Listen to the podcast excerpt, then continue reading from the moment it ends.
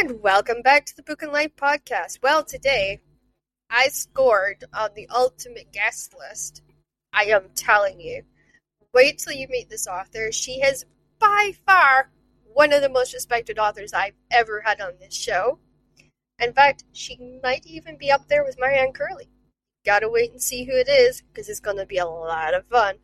But first, as you know, we're gonna have our weekly advert with Marianne Curley's The Shadow Time Guardian, Book 4. The battle is over, the war is won, the prophecy complete, but life can't just pick up where it left off for Ethan. Struggling to cope with tragic loss, at odds with friends in the guard, he finds himself adrift, jumping at shadows and sensing someone who can't possibly be there.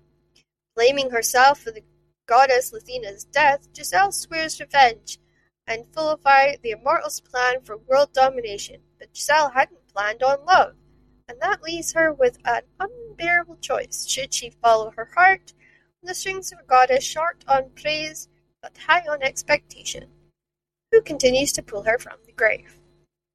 As the guard and the order battle through the past and into an impossible future, darkness lurks around every corner. The fight for the world's survival rests with just one is it friend or foe who stands in the shadows? Now, after that riveting uh, blurb, let's welcome the gorgeous, the amazingly talented, and gosh, I wish she was my best friend, Lisa Childs. Thank you. I'm so happy to be here. I mean, I, I was blown away when I did my research for you. 80 five novels published. Yes. Wow. Yeah, I think I'm coming up on the ones that are coming out um, in June, along with, I'll be up to 87 published. And then I just signed a contract that will bring me to over 100 with Harlequin alone. So that's amazing. that's I, I, it's crazy because I'm just about to actually submit my first ever Harlequin novel. and I am scared to death because I am dyslexic. Um, and I'm pretty sure that's going to come through uh, in my submission, even though I've edited it like a billion times, and my editor, Stephanie, must be pulling her hair out because I think she's kind of, she's like, get on with this cowboy story, girl. so, yeah. No, I mean, I just, I love Harlequin. And it's so funny because one of the books I used to steal as a kid was Mills and Boon, which is the British version. Yeah. And of course, it was always the modern version my mother had stuck in her drawer, and I used to sneak them out, and I would uh, I would read them, and then she'd find me, shout at me, and take them back. But no, like I loved those. I always thought they were so well, and I actually uh, made a couple of friends who are editors in uh, Mills and Boon, and I feel so honored that they're my friends. But your stuff looks exceptional. I'm excited to read this twin story you've got here. Oh, the the, the Bronc Riders uh, twin surprise. Yeah, yeah, that's, that's the one. it looks fantastic. I love the ones with babies in it. I don't know why. It seems to be my Achilles heel that if mm-hmm. there's like a baby surprise, I think I read the one where the girl has quads because she had like IVF and it was all like mm oh, that one was amazing. And I, I totally kind of felt for her because I'm like, girl, you got quads. That's got to be like the roughest schedule going. Oh, Could you imagine doing that as a single mother? Like, holy crap. totally, yeah. totally admire her. But that's what I love about Harlequin is they really do push the boundaries on what we what you would think is like a, a romantic story and that's that's what I, I adore about them. And then I watched your trailer. Oh, your trailer blew my mind. Bane Island is now on my TBR for sure. I love oh, the I look of that. Like yeah, Kensington yeah. did that trailer, and it's just oh, I love it so much. it's like I Kensington is a favorite publisher of mine. I wish I so wish I could have a chance to get in with them. Um, but yeah, they they put out some of the top I would say top published novels. I mean, I, I would say that they're challenging some of the bigger publishers now, like Simon and Schuster, and I, I think they're right up there with like I would say Penguin and Random House now because they're really pushing that boundaries, and I think they're more than just an umbrella company now. I don't know if you agree. Oh yeah, definitely. I mean, I just I was uh, so fortunate to get included in an anthology with Lisa Jackson and Alexandra Ivy, and it made the New York Times bestseller list number five. It was just wow, and you know they just do so much promotion for us. Um, it's just it's they're they're a wonderful publisher.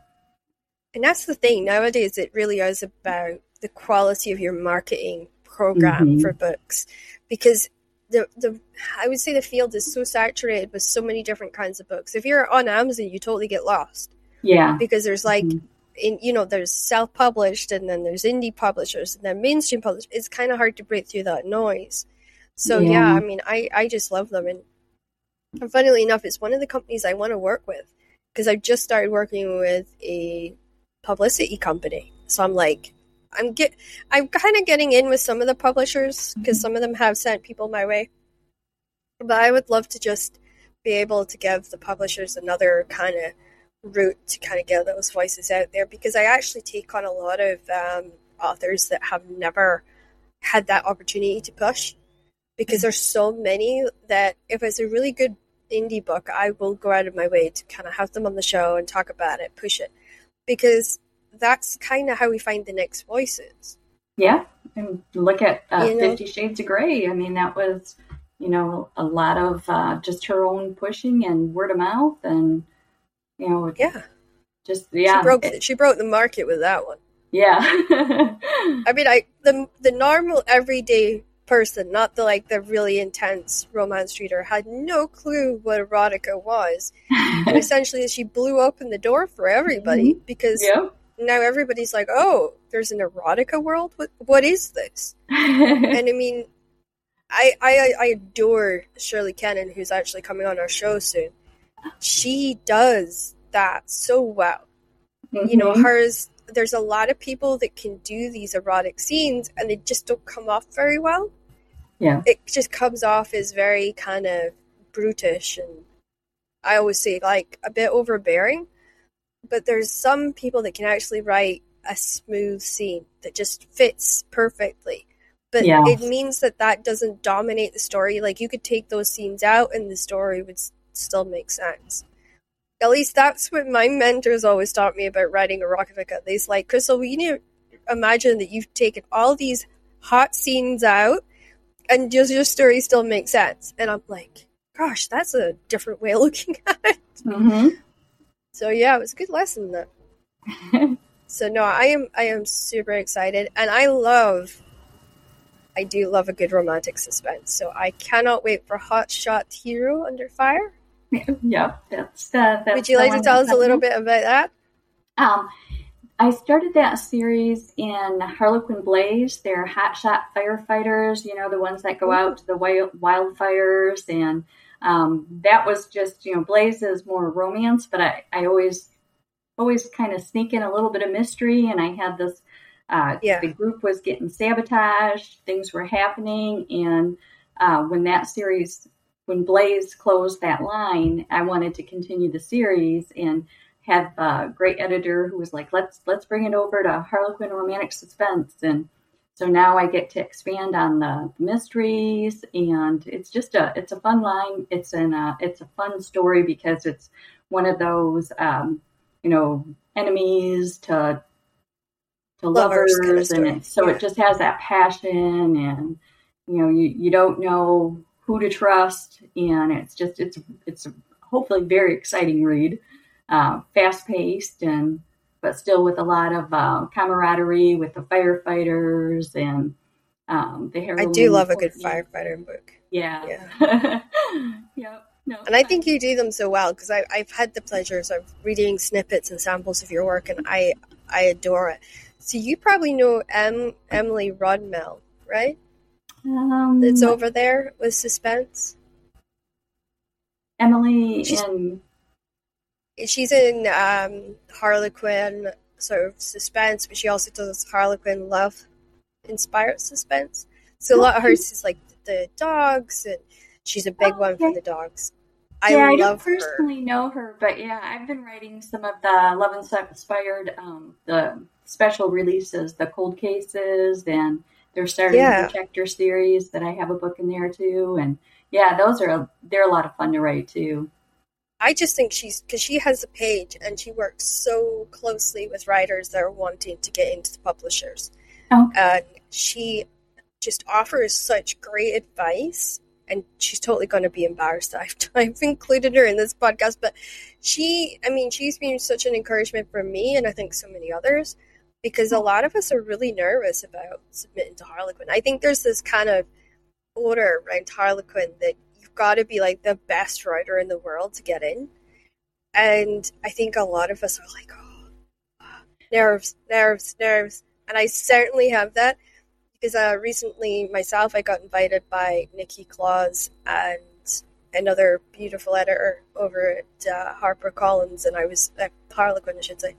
And I was just like, I still haven't written the synopsis. I, I think I'm stalling because I have nerves, but you have definitely been in a good encouragement to get myself out there and to to continue on the fight to get Oh, there. yeah. Um, They have Yeah. the warmest, most welcoming editors, and and you never need to be afraid of submitting to them. You know, everybody's so nice, um, you know, and they and they will they will give you such good advice. You know, they'll work with you, and and you know, I've talked to being over twenty years in this business now.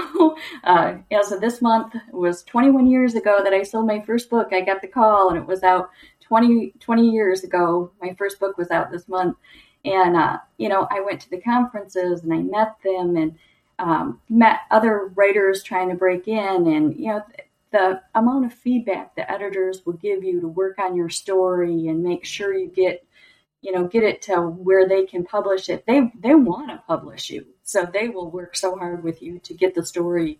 And it's just, you know, the, the authors I know who haven't published are the ones who weren't willing to make the changes or couldn't figure it out and were, were or they just you know they took so long to get them back and um, Yeah. you know, that's the thing you, you gotta you gotta follow through and just you know I'm sort of nothing to be learning their of. groove. Yeah, I'm learning their groove because they're.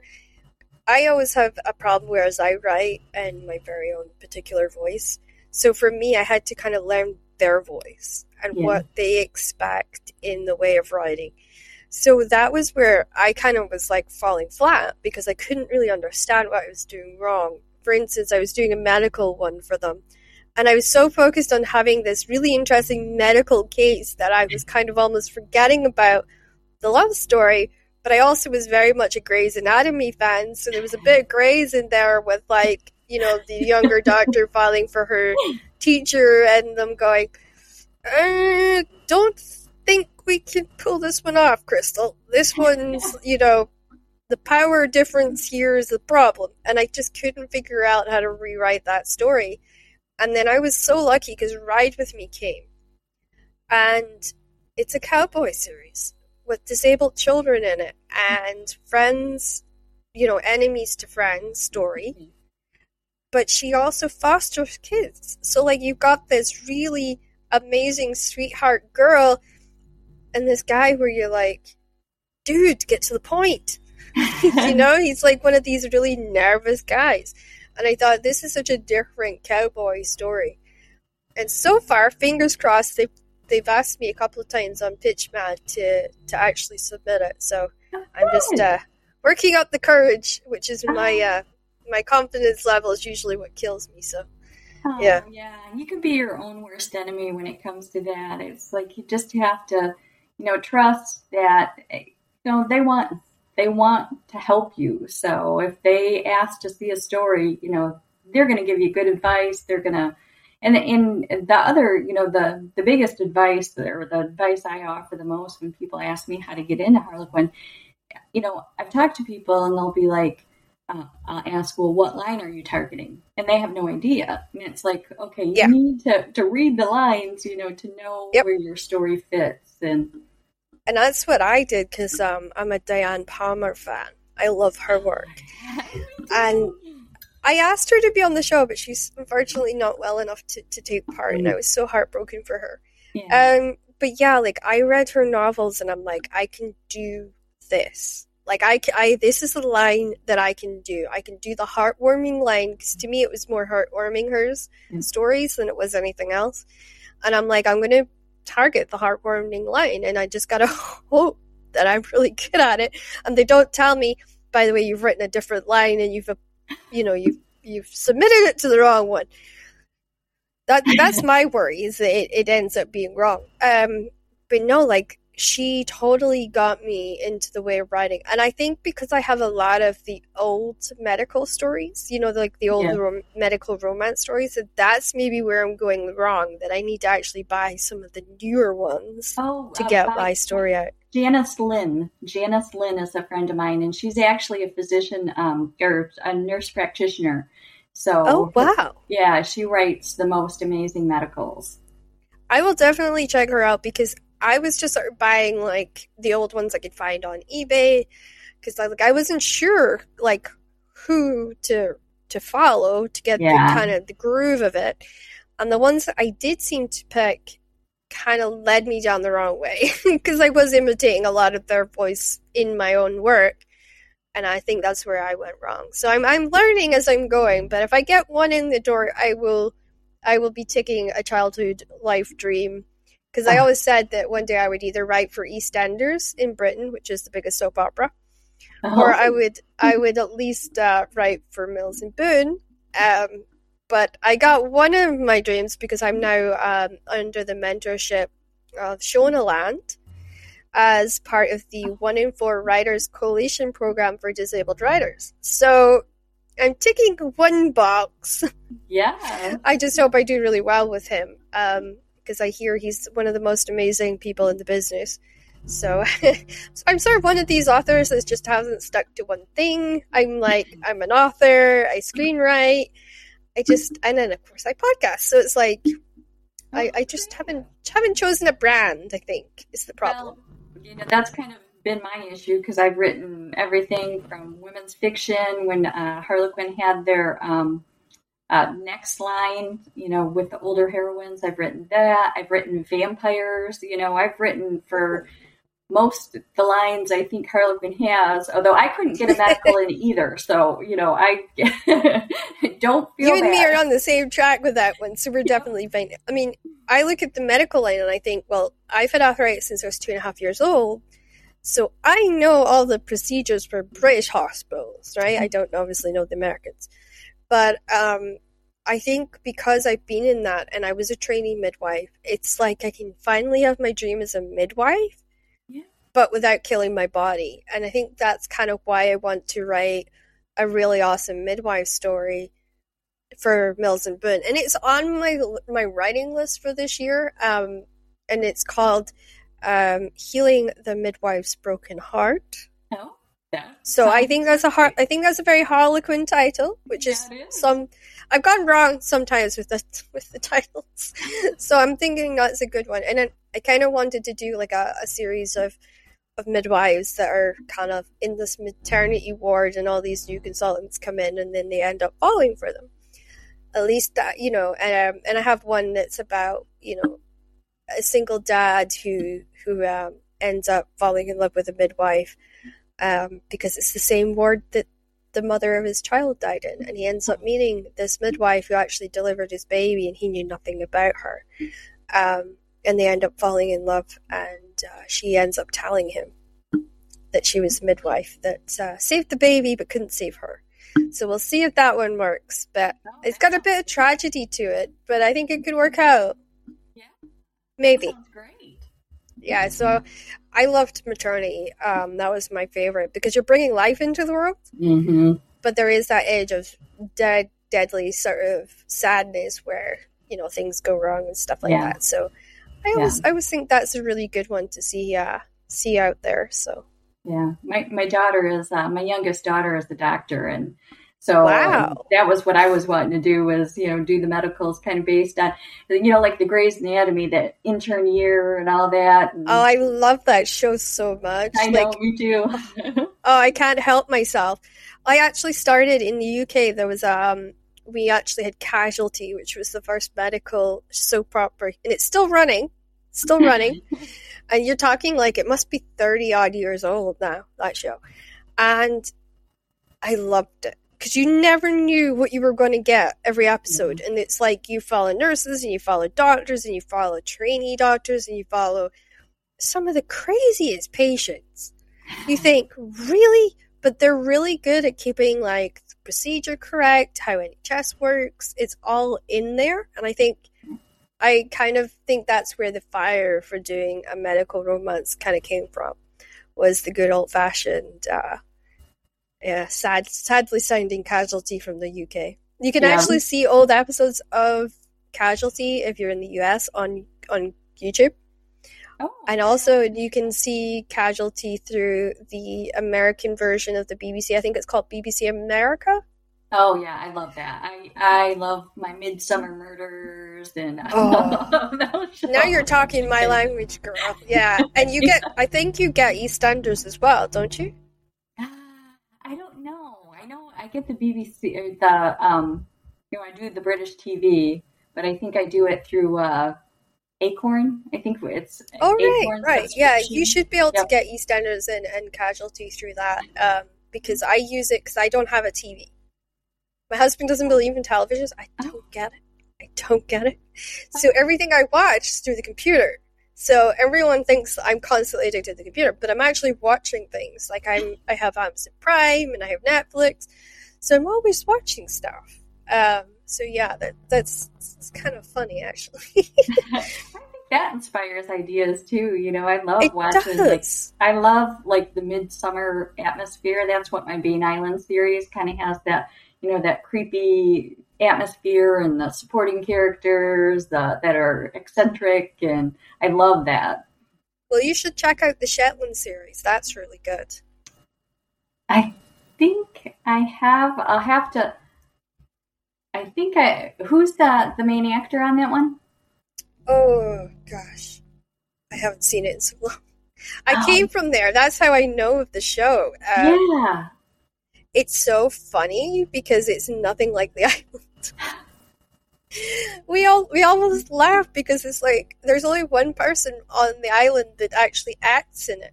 So it's Inspector Douglas Henshall who's in okay. it. And then you've also got Detective Steven Robertson. And it's so funny because Steven Robertson's actually the Shetlander who acts in it. Um, yeah, so no, sorry, his his actual name is Sandy Wilson in the show, but it's it's Steve Robertson who who's the actor. Um, but yeah, it's it's it's honestly it's kind of funny because they've got a Glaswegian playing a Shetlander, and the accent could be di- more different.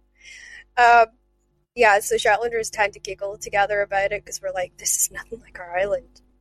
this is like the imaginary multiverse of what Shetland would be like if murderers got on onto the island. So yeah, we, we, we laugh about that quite a lot. Um, but it has actually led me to to writing um, a crime novel, which I've got support from from a forty hours, the first forty eight hours detective who's just retired a few years ago. So I'm writing it, but I'm slightly nervous that it's maybe slightly ghoulish. And then I talked to a friend of mine called um, M.W. Craven, who's given me hope that there's a publisher out there that might take a slightly more kind of different approach to crime novels. Because, like everyone I've, i I know, because I only know the romance market, I don't know the crime market. Um, so I'm trying to branch out a little bit because I don't want to do I don't want to do sports romance for the rest of my life because I did wrestling romance was my area, and I really broke the barrier with that because wrestling romance wasn't a thing. I think Lori Foster did one book in that series. Um, but me and Joe, we came out with a series that was completely based on wrestling and wrestling lifestyle because wrestling is such a myth um, in America.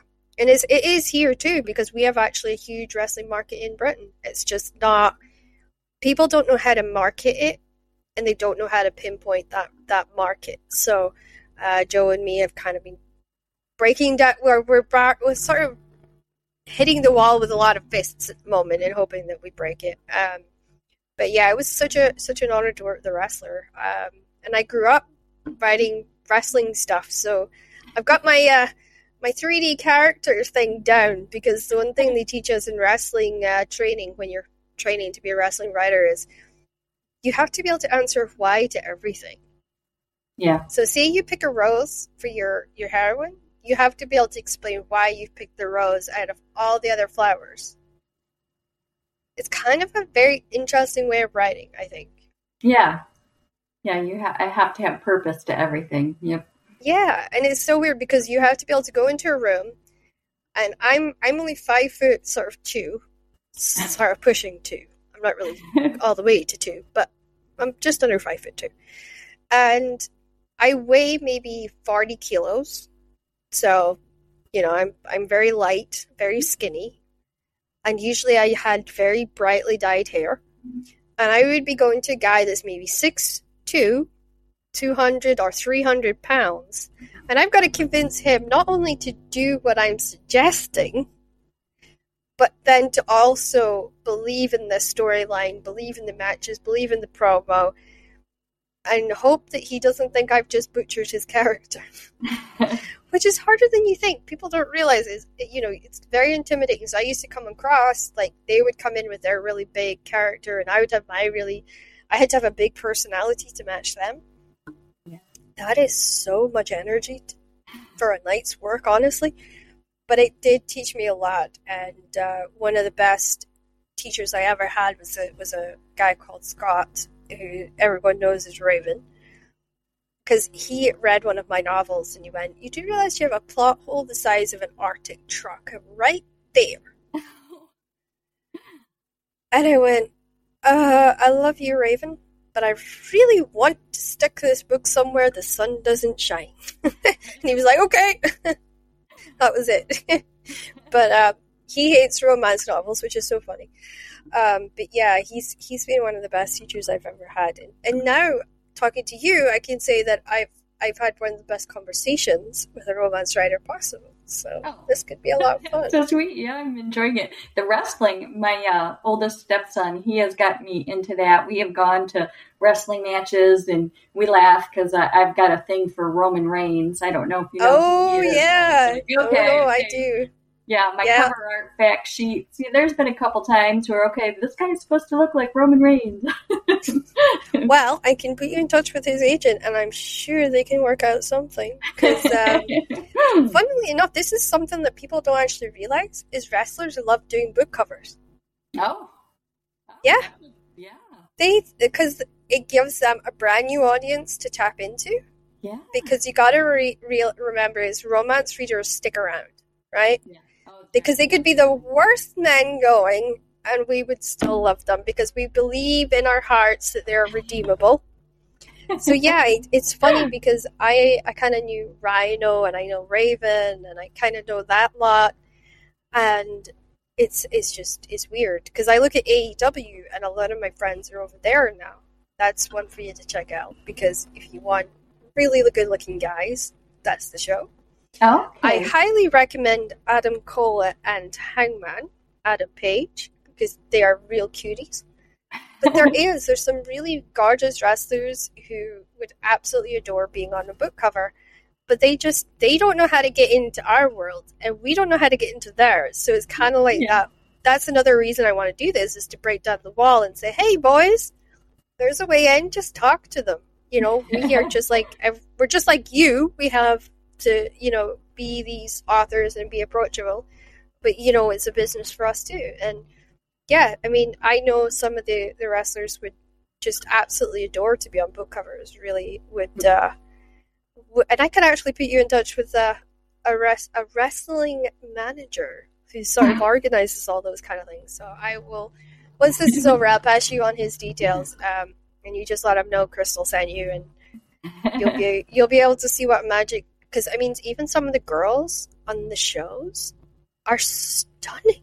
Yeah, yeah. But they're like absolutely normal, stunning. And we're seeing sort of an influx of Japanese wrestlers now who are gorgeous, absolutely gorgeous, and they have such funny personalities too that you kind of you're laughing with them. You're not laughing at them. Yeah. You're laughing with them, but you're also thinking, "Wow, this person's really interesting." Like, you know, you've got one girl, she sings through her entire match. Oh, I haven't seen that one. No. So yeah, I mean, tr- you should you should tell your older son. Let's let's let's have a watch of AEW and see what it's like. And, and uh, I'll hook you I'll hook you up with the manager um, because he actually runs the uh, NWA, which is a, a legendary old wrestling company. Um, and he can uh, he can sort of help you go in that direction of some really gorgeous boys. In fact, I believe he knows a Roman Reigns lookalike. So there you go. No. Oh, okay.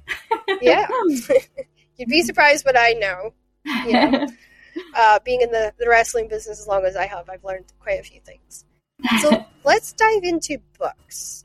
What is the book you read most recently that stuck with you the most? Oh, I have fallen for uh, Richard Osman's The Thursday Murder Club with the old I've heard so much about that. Oh, it is so funny. And then I read um, the the last one I just read was his The Man Who Died Twice. And now I see Oh. one's coming out in September, and I can't wait to to, To uh, that pre-order that and read that. Yeah, they're really neat. I you know I um have always loved older people. I spent a lot of time Yeah. with my grandma. My dad's going to be 94 uh, in July, and he is just so lively and that that's what I like about that series. It's older people who you know are solving these murders and they're right in the Yeah. thick of it, you know, and it's just they're fun. They're fun books. I to read. love that too. I, I it's funny you mention that. I have to um, recommend Marsali Taylor's Shetland series because it's set on a sailing boat. Oh, and it's it's a woman who's sort of kind of later on in life and she's ends up involved with this detective but it's such a good series because she's actually working out all these murders plus she's sailing a boat i mean that's not like that's Yeah. not an unusual kind of thing and she's a bestseller too but she's not a very known bestseller outside the uk so i recommend her Okay. she was actually um, our last week's guest on the Book and Life podcast, and she was one of my mentors uh, when I was when I was a teenager. that makes her feel a little old, so I'm trying. I'm trying not to let away, you know, how, how old I am. Um, but no, she was she was fantastic, and she actually writes the books in Shetland, and she sails a sailing boat, so everything's sort of really realistic and things like that. And if you really want to go somewhere that's purely magical, if you can actually spend a summer in Shetland, the light of the day never goes away. So you Hmm. never get nightfall. It is a writer's paradise, I'm telling you. Oh, you can bet. sit up you can sit up late and you can watch colors dancing in the sky and it's the- what they call the northern lights or in Shetland we call them the Merry dancers and it is so beautiful. And I, I must admit, any writer I've sent to Shetland has gotten super addicted to riding there during the summer. There's quite a few that go back. and it is- Okay. It's a beautiful place, and it's one of the best places because it's got fresh seafood, fresh mm-hmm. fish. It's got the best sort of everything's homegrown in the island. So you, every vegetable, milk, everything is done on that island that they can. In fact, they have their own brand of whiskey, beer, vodka, gin. The only thing they don't do is wine. Oh, but- oh, that would that would be hard. yeah, it would. Well, it's to do with the weather, temp, you know, Oh. temperatures and stuff. Um, but they do. They actually own a Jamaican rum company in the Caribbean, and they ship that rum from the Caribbean to Shetland, and it is very hard to get. But you can get it in the states now, and it's called Stewart's rum, and it does taste exactly like it is in the islands, like what you would expect of the islands.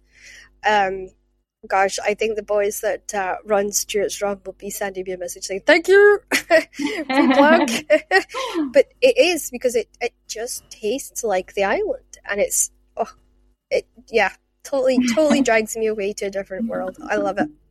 I'm a bit like you though. I, I, I kind of like my I like my wine too. So Yeah. I'm I'm dreaming of Napa Valley at some point. Who do you wish that, um, if you had time to just sit and enjoy an author or a series, who would it be and why? um, Well, I I love Richard Osman's. That's the ones I like. If I have a minute that I'm not writing because I have a million deadlines right now, I was reading his. I want to reread the Bridgerton series, you know, because that's and I've read them all Yep. before, but it's like I want to sit down and reread every single one now. And Is uh, that bec- is that because you're secretly gotten into the series and you're like, oh, oh, I, I liked the series beforehand, and then yeah, I, I have watched the Netflix. Yeah, I haven't missed missed those. I, I think Netflix did a really good job on that one actually. Mhm. They because that's again a Shondaland production, Yep. and I think she does such a great job with it. I don't think people realize just how good a job that they did with it. So yeah, no, I'm with you. You should check out Sanditon um, on Acorn because that's a really good series. What is it? It's all it's Sanditon. okay. Uh, it was actually a Jane Austen series that Oh, sh- they, she never completed the novel, I don't think. Um, but this is a series based off that, and it's, I would say it's probably one of the best they've done since Downton Abbey. oh. so yeah, okay. I, I Yeah, really I love love that, that. one. Have you tried the Gilded Age yet? No, no. That one is an American show um, set in New York. Oh, oh, I've been meaning to watch that one. I didn't. Oh. Okay, yeah. It is fantastic. I loved every minute of that show because it's actually the producer of Downton Abbey that wrote it. Oh, yeah. Julian Fellowes. Is that- Yeah, yeah. yeah. I absolutely adore that series. He Now, does I such a saw good it job. advertised, and then I didn't. Yeah, I'll have to go back and watch that. It, I honestly think it's one of the best series that's come out this year, next to Bridgerton. Um, but he's very kind of, he doesn't sort of romanticize it too much. There is that element of threat that they have to be careful of society and how uh, New York society is very divided at that time. There's the old New York society and the new New York society, or the new money as they call it. Um, and I think he he balances it really well. I was really really impressed with it, to be honest with you. Well, I did So, yeah, such I great I job with Downton Abbey. I love Downton Abbey. I I got Uh, to I do to too. see the movie. I didn't go this weekend. The movie is fantastic from what I've heard.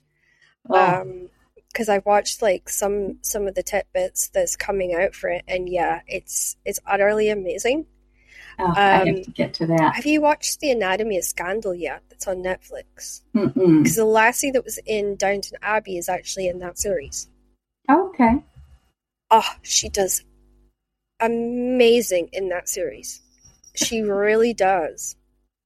Uh, what? Who is she in Downton Abbey? Who did? Remember the oldest daughter in Downton Abbey? It's her that plays the lead in Oh, Michelle Anatomy Dockery. of Scandal. Yeah. Oh, okay. She does such a phenomenal job. Honestly, I just oof, adored her. I totally I adored her in that. I, I was I was skeptical about trying it because everyone told me it was really good, and then I was like, uh, because I've got the book, and I'm like, should I read the book or should I watch it? Because like, you, if you read the book, it's never the same. Yeah. So I was kind of like sitting on the fence, and then uh, what my one of my last guests was like, no, no, no, you really got to go watch it, and I did, and I was like, okay, totally right on that one. I'll give him that. So yeah, I adored it. I'll have to Is there an author, past and present, who's influenced you and it sort of to write? And then is there an author, past and present, who's made you excited about reading books?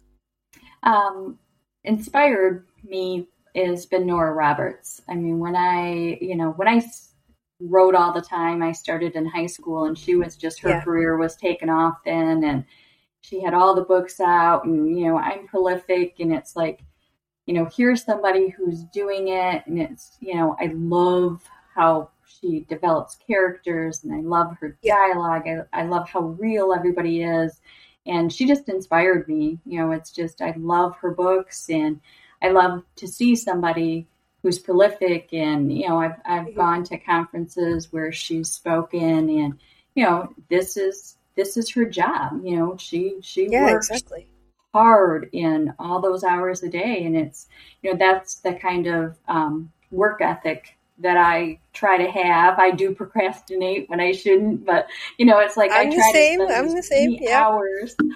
I try to spend as many hours in this chair as I can, just working as hard as I can to, You know, get there my is nothing written. worse when your bum goes numb and you're like, Yeah. oh, we gotta move. yeah. What did I do wrong? Why did I sit here so long? Yeah, no, I, I, I feel those feels. In fact, my husband said you're probably better off riding in a, an armchair, Crystal, because uh, I have a tendency that I sit for too long, I get sore because of the arthritis. So he got me a laptop in this like bamboo table that kind of like folds down. Oh. And he's just like, here, right in the armchair so I don't have to listen to you moan about how sore your mum is. And I was like, "Oh, yeah." So it's a good tip. If you can get like a, a, like a chair that's almost like an armchair and you can slide it onto your desk, that's what I recommend because it's more comfy that way. And you get more writing done because you're not you're not kind of like moving around going, ooh, this sore. So yeah, I, I, I have your feelings on that. But no, she had a she's got a work ethic that I absolutely adore as well. Mhm. And she was I do not think that she, she kind of made it okay to be a prolific writer in more genres than one. yes, yes. I, So you know, I. I think that too. Because the only other person that I know that wrote novels prolifically in more than one genre was Catherine Cookson. I don't know if you've heard of her. If that doesn't sound as familiar. Yeah. I would, Catherine Cookson is a dame from the UK. She's one of the most best selling writers from the UK. She made her name in India, funnily enough. oh, And she wrote books like Tilly Trotter and The Moth, and these are everyday people in that time period. So, you know, you're going into a time period of maybe just after the war or during the war or before the war. She oh, can she's capsulated that world perfectly. But it's everyday people. She's not she's not doing all the posh people and the rich people. And because she was a servant, she actually started her life as a servant in a house. And she cleaned houses. She picked up all these amazing characters and she puts them in the books, but she puts in the things that everyday people dealt with. So she talks about, I mean, her books started coming out in the 90s, early 90s. And when you read hers, it's like she targets young, you know, sort of teenage pregnancy. She targeted racism. She targeted inequality. She was targeting things that we're only now seeing in a more mainstream market. So she ta- she was really big on sort of raising awareness for female domestics, like a, you know our, the level of female violence that people endure. But she does it in such a way that the voice feels like you're you're listening to the story of an everyday person. Mm. And her technique was she wrote exactly how she would talk. And that was how she made the readers connect and make it feel like she was reading a working class person. So I hi- I always highly recommend her when people maybe haven't heard of her before because you get to almost slip into a totally different world that you wouldn't otherwise get to see. And it's legitimate worlds in England that actually were there at the time period. oh, So if you really like sort of the Downton Abbeys and the Bridgertons, I really recommend her. And she talk about prolific. I think if she was like around for a little bit longer, she'd probably be sort of challenging you for that hundred novel title reign here.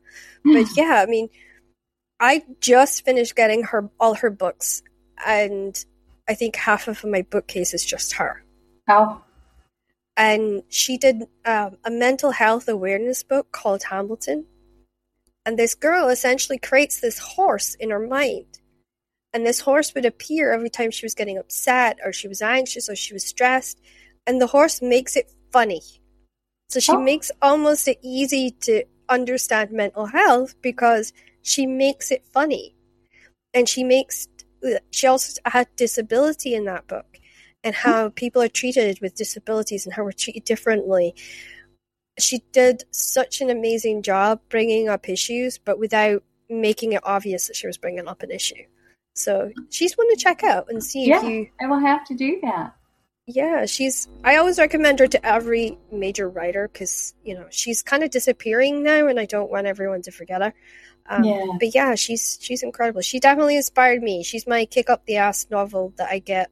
I go and read when I feel too scared to write or feel really down on myself. So, what Um, genre are you drawn to when you visit a bookshop or you're you're looking at books online? Um, you know, I grew up like you reading romance novels, but I was lucky. My my mom and grandma just gave them to me. I started reading, uh, you know, when I You was didn't have to sneak into the room and steal them out the No, sock drawer. No, they they let me start reading them. I was 11 years old reading, uh, and they were the. I was younger. I was eight. Oh, okay. Yeah, and, and uh, they were just, you know, I loved the, you know, started with the, uh, I think it was Lucy Gordon that did the Outback. Uh, my mom loved Australia and the Outback romances, and it was I'm the same. I'm a. McLeod Girls fan. Yes, yes. the governor's taking care of the widowed cat, cattleman's kids, you know, and it was just, yep. I started reading those and then um, switched over to uh, Silhouette Desire books. The, you know, they would be the cowboys or the, you know, business tycoon. And I just, I grew up reading those and uh, just always wanted to write for them. And yeah. That's and- where you ended up. Yeah. Yep. So, what made you switch over to crime? I'm kind of curious about that. Uh, well, actually, the first book, The Return of the Lawman, I did the romantic suspense line of Harlequin. It was Harlequin Intrigue is where I started. So, you know, they romance and mystery. So I love doing that, you know, doing those. And I just, I like writing different things. You know, I, I like having the variety. It keeps my mind sharp. I think it keeps my writing sharp to kind of switch around. I did, um, uh, they had uh, Silhouette Nocturne, Harlequin Nocturne books, and I did a witch hunt series. That uh, those Oh, I like the side of the favorite- witch hunt series. Yeah, yeah, those were some of my favorite books to write, and I did some vampires and just you know see, see I want to read this vampire one because you mentioned it before, and I'm like, I bet you I can't get it now.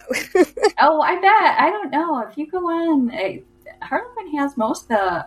I think the backlist are on. Um, you know, you can get them on Kindle or you can. yeah, I'll have to look because it's, Mm-hmm. it's weird. I was saying to my husband, I struggle reading on Kindle, and I don't know if it's my dyslexia or what it is, but I find it's worse if I'm reading off a screen. So I tend to buy paperbacks, which is why my house looks like a public library.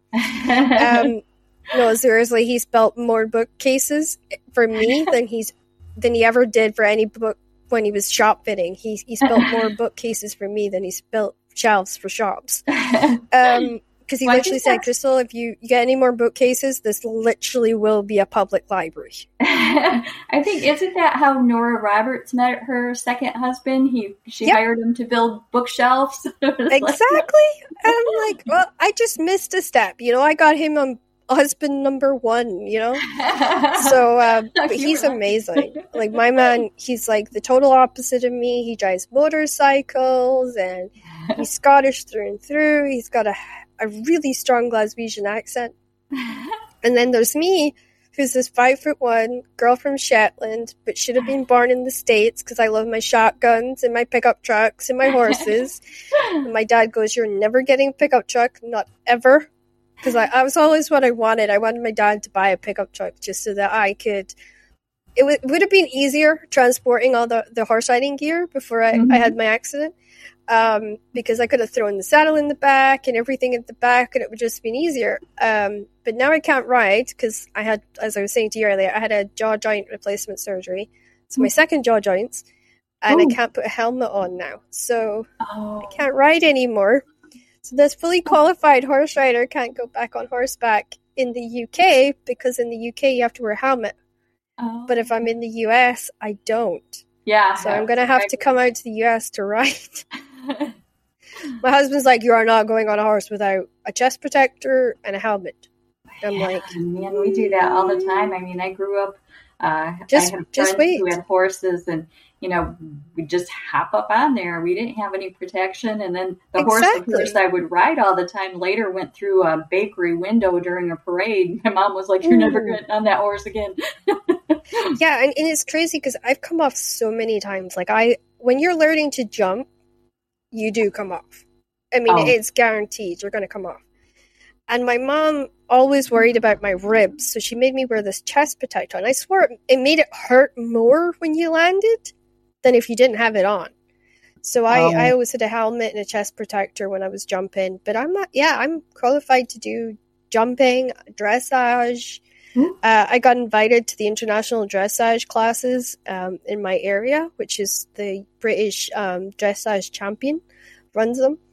And I was so sad. I have never been able to go because I can't put a helmet on because um, it puts pressure on my jaw joints for too long. So it was sad, but at least I can ride a bit horses, and and I got to grow up with them. So hopefully, I keep saying to husband, like when I make it and I make it big, I will have horses for the kids, and they can grow up with the horses, and I can just enjoy watching them ride, and I can like work with them in the ring, because then I don't have to wear a helmet or you know be on horseback. And uh, he's like, "No, we're not getting horses. We got two cats." You're lucky you've got two cats. But we'll see. We will see. I'm determined, so we'll see. I have one here. You've probably heard her because she's like a baby when she's quiet till I get on the phone or, or you know, yep. on a meeting, and then she starts crying. I have two. Um, and just before you came on, he came up here, and I'm like, "You go bed." And I've sort of got him trained, so if I say bed, he does go and lie down, and it's he's got this sort of cushion on my sofa. He's flattened down into this perfect circle, and he sleeps there. His brother sleeps on the other sofa because we have to have two sofas. Oh, oh, that's so cute. I love that she has to sleep lying next to you. My two yeah. don't want to oh, sleep oh, yeah. anywhere near me. they they're like on the other side of the room, like, yeah, ma, we need peace. oh, but no, no I just love Autumns. She's my writing buddy. She showed up. Oh, she just showed up one day at my house, like oh, probably 15 years ago, and she's been yeah. the best cat I ever had. This feral cat came out of the woods. They make the best, I swear. Because yeah. like our youngest, um, he was a kitten. He was like less than three weeks old, and they found him in the car engine. Oh. And I rescued him from the rescue center because they, they phoned me and they said, Hi, Crystal, just so you know, uh, we've got this kitten who was found in an engine block. Oh. And would you like to take him? Because he's very anxious. He's basically, he got separated from his mom and the other kittens and he climbed into the car for heat. And I was like, oh no, what am I taking on here? And he, he came with like a lot of skin warnings and he came with a lot of, oh. you know, possibility of having stomach issues and anxiety issues, and I already had an anxiety cat. And I thought maybe it'll like level them out, you know, with the anxiety thing. But honestly, the two of them fight all the time. but they have these cute moments where I'll go through to the bedroom because they've managed to open the bedroom door and they're snuggled up in the, the, the duvet together and they look too cute for me to move them and I'm like, oh sod it. Well, here we go. I'll leave you two alone, and then you'll keep me up all night. But hey ho. Yeah, yeah, that's her thing. Then she'll start crying in the middle of the night because she wants to play after she slept all day. yeah, or or they, they they want to sleep with you. Like they're great. My cats will sleep with me, but if my husband's in bed, they walk up and down it, and then they play fight on him, and he's like, "Oh, for fuck's!" And he has to get up and he has to lock them out, and then yeah. he comes back to bed, and then all we hear in the morning is, "Mama, love you repeated on like replay because my uh, my oldest he was the only cat in the house so he used to mimic me all the time and i managed to teach him at the same mama but because i used to say i love you to ian all the time he picked up i love you and he strung them together so i get greeted every morning with mama love you so yeah, I kind of, I always melt when that happens, and I open the door a bit early, and Ian, Ian growls at me. He's like, "I was sleeping." like, is there been a book that you've ever picked up and you just wished that you hadn't started it? I mean, I, you know, I am limited with time, so there's some that I'm like I've put down after I've started them, but it, yeah, you know, it hasn't been. I can't think of like any particular one lately, but it's just like if it if I didn't find the characters likable, like if the main character yeah. wasn't somebody I could, you know, root for, um, even like if they're, I like flawed characters, but if they're just like no redeeming character, or, you know, quality features, yeah. character, those are the ones I'll put down. But you know, not not anybody, uh, you know, in particular that I can, you know, not not a writer I can think of that uh, more. You wish you know, she's never started, yeah. yeah, I mean, I've I've been in situations where I picked up a book and I've not bothered to read the back, which is a really bad habit of me because I forget to read the blurbs. Hmm. And I get caught with books. Like I'll start reading them and I'll be like, wait, because I'll I'll judge it by the cover, and I know it's the Yeah. worst thing to do. I know it is, and I'll pick it up and I'll know the right. I never do this unless I know the writer, and I'll start reading the writer's work, and then I'll usually stop myself and go, what genre was this again? because there's so many writers I pick up and I think, okay, they're just gonna write fantasy, and then I realize, oh, actually, no, they're writing a thriller, which is totally outside of what I'm expecting. Um, because Rachel Caine did that to me. She was a fantasy YA writer, so I picked up her murder series and didn't realize, oh crud, that this was a murder mystery thriller, and then I was like, wait, Rachel, you got me, you got me. It, it's it's so sad because she's she's now passed away, but her work was it was so brilliant. It really was. yeah, her name sounds familiar. I'm trying to think of uh, what Uh, was- Rachel Caine did the Morganville Vampire series. She did Stormfront. She did Storm. um, Bitter Falls, which is her murder mystery one, or her it's murder mystery slash thriller because it's got a whole load of levels to it. Um, and she, th- I think the other one she did was um, Prince and I, which was a re rewrite of Shakespeare's okay. Romeo and Juliet, and it, it's it's really good. It's actually really well done. But she was again very prolific. All her series were quite long. Um, yeah, I just I love the way she was. She kind of put her voice onto paper. It was very much like you could flow with it easy. You could understand it very easily. Oh, I know what the other one was. It was the Librarian series. It was a series about libraries that run the world and they've all the knowledge and all the books and books aren't printed anymore. They're all on these uh, Kindle kind of kind of things and she's she's weird. She actually input sort of physics into her work. Oh, okay. And I think that's a flashback to she worked in a nuclear plant. So I Oh. think it was a it, I think it was a kind of tie in to that because on her way to work she would go to this cafe and she would write for I think it was like a couple of hours before work and a couple hours after work. And that's what she would do. She would just go to the cafe, stick a couple of headphones on, and she would just write until she became a full time writer. And a lot of her ideas came from driving to and from conventions. So she would drive through a place and then something would spark in her mind and she'd be like, oh, Mhm. this would be a good series. And that was kind of how she did a lot of her work. So I always admire her for that. I just wish I would read more of her blurs before I pick up the book. so I don't get caught off guard as much. But yeah, anything she writes is brilliant. So I gotta ask this question because we're going into the writing portion of this podcast. How did you go about creating the darker characters that we see in your storylines? The ones that kind of keep the you know the hero and the heroine apart, and you know the real mystery, sometimes the villain of it, or you know you where you probably know where I'm going with this, but that sort of excitement. I call it the excitement elements, but people generally use it as darker elements.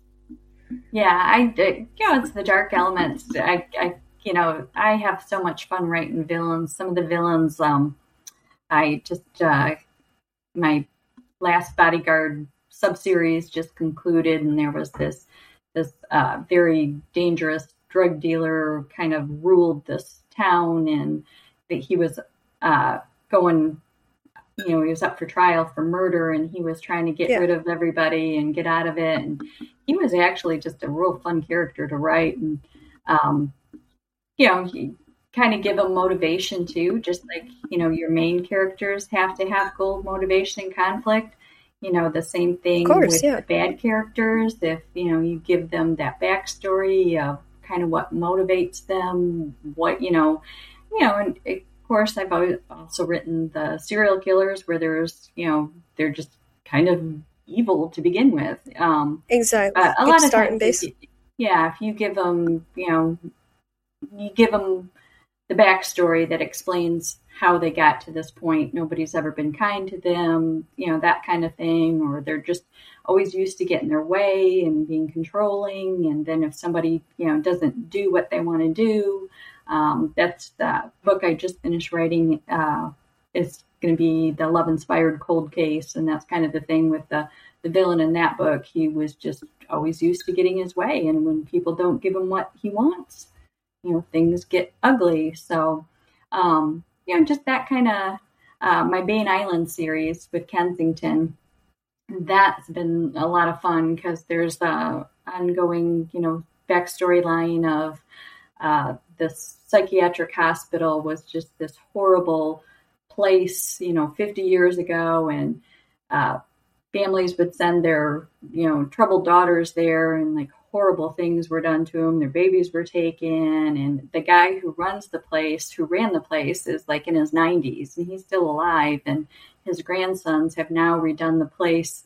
Um, into a you know this posh spa where people go it's you know total total wellness of the mind and body and they're trying to do good things and he's still there and he's just you know even in Picking his 90s he's still pretty evil and but Yeah. he's kind of a fun evil you know and it's like it's just you know you find the writing different types of characters are you just kind of fun and finding what motivates them and So do you do you kind of use music as a way of getting into that sort of frame of mind when you're writing when you're switching from sort of doing a more light-hearted series to a darker one or do you go and watch something on the television to try and get you into that zone?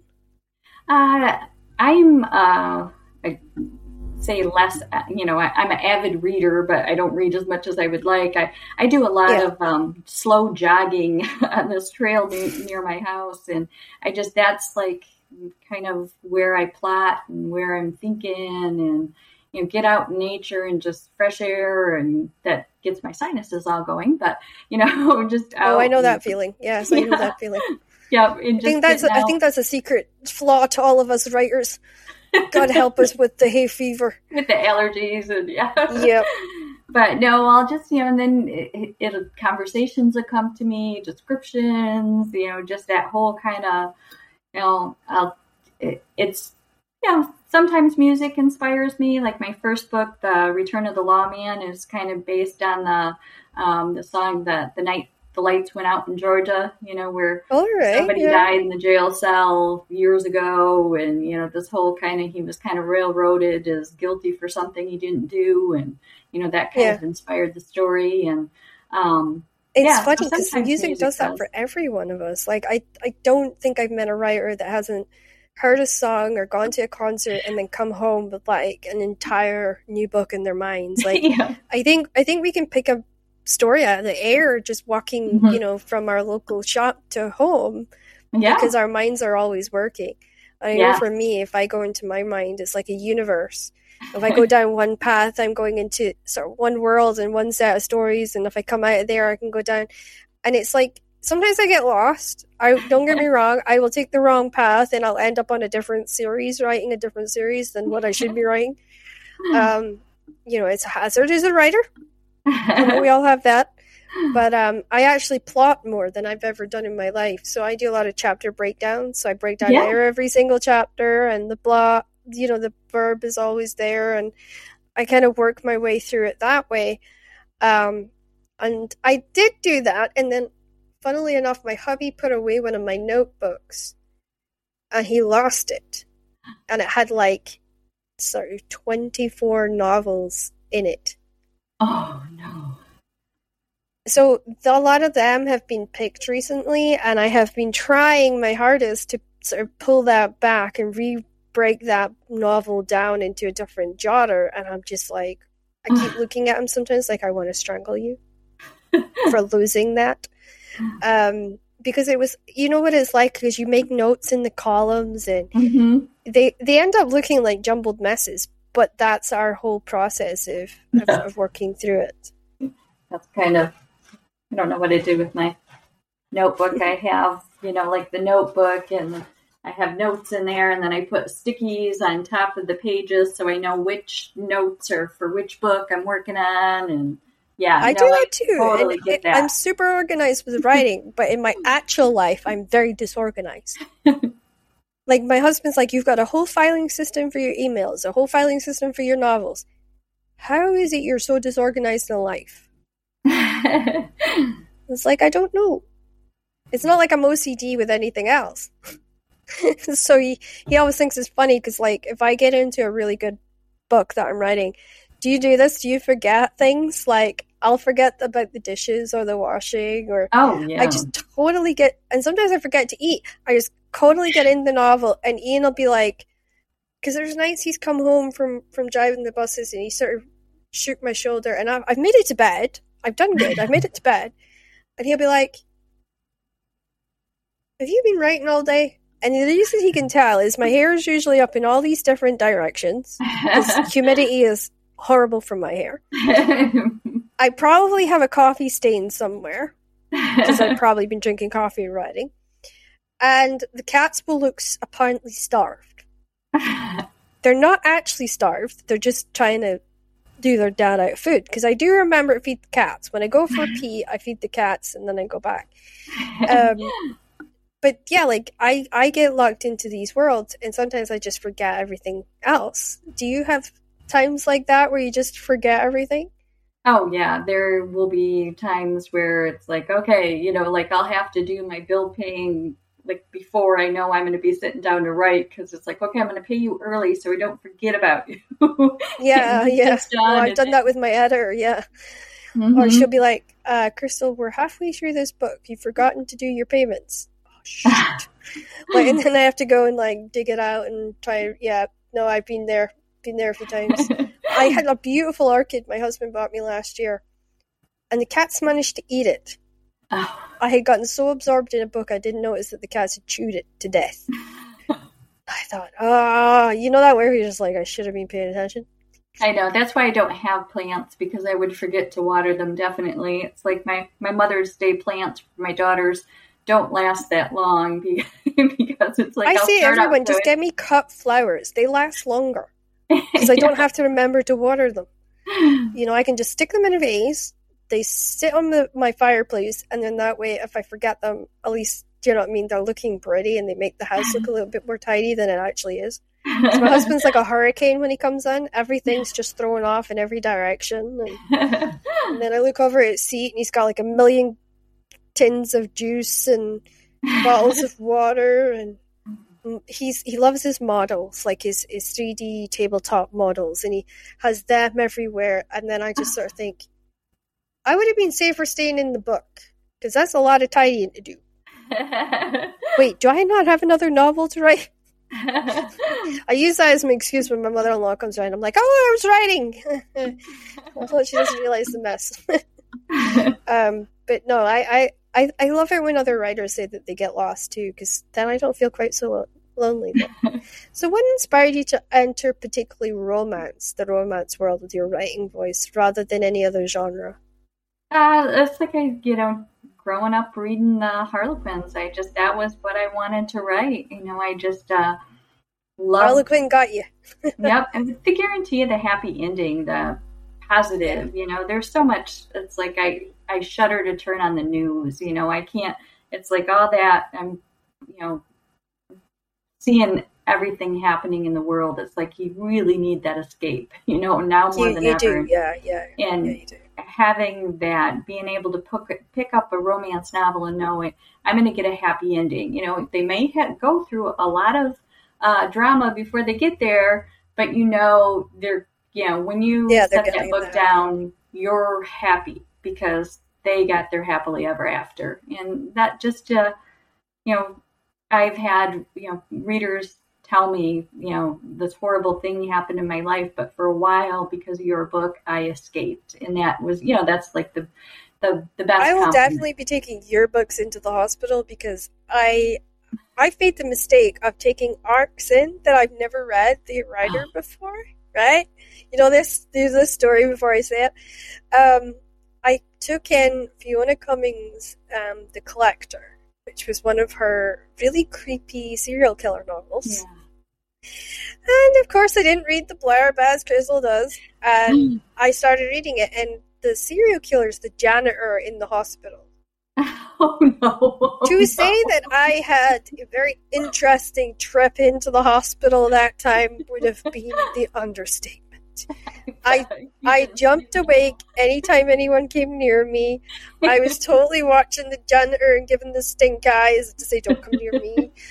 Um, and I even said that to her. So like, it made me forget about why I was in, but at the same time, I think the janitor thought I was maybe a bit creepy by the end. but I do that. Like, I'll take in a Rachel Caine, or I'll take in somebody I know that I'm going to enjoy, and I will read their work while I'm in because it makes me forget. And particularly last year, reading was my escape because I spent most of last year in the hospital.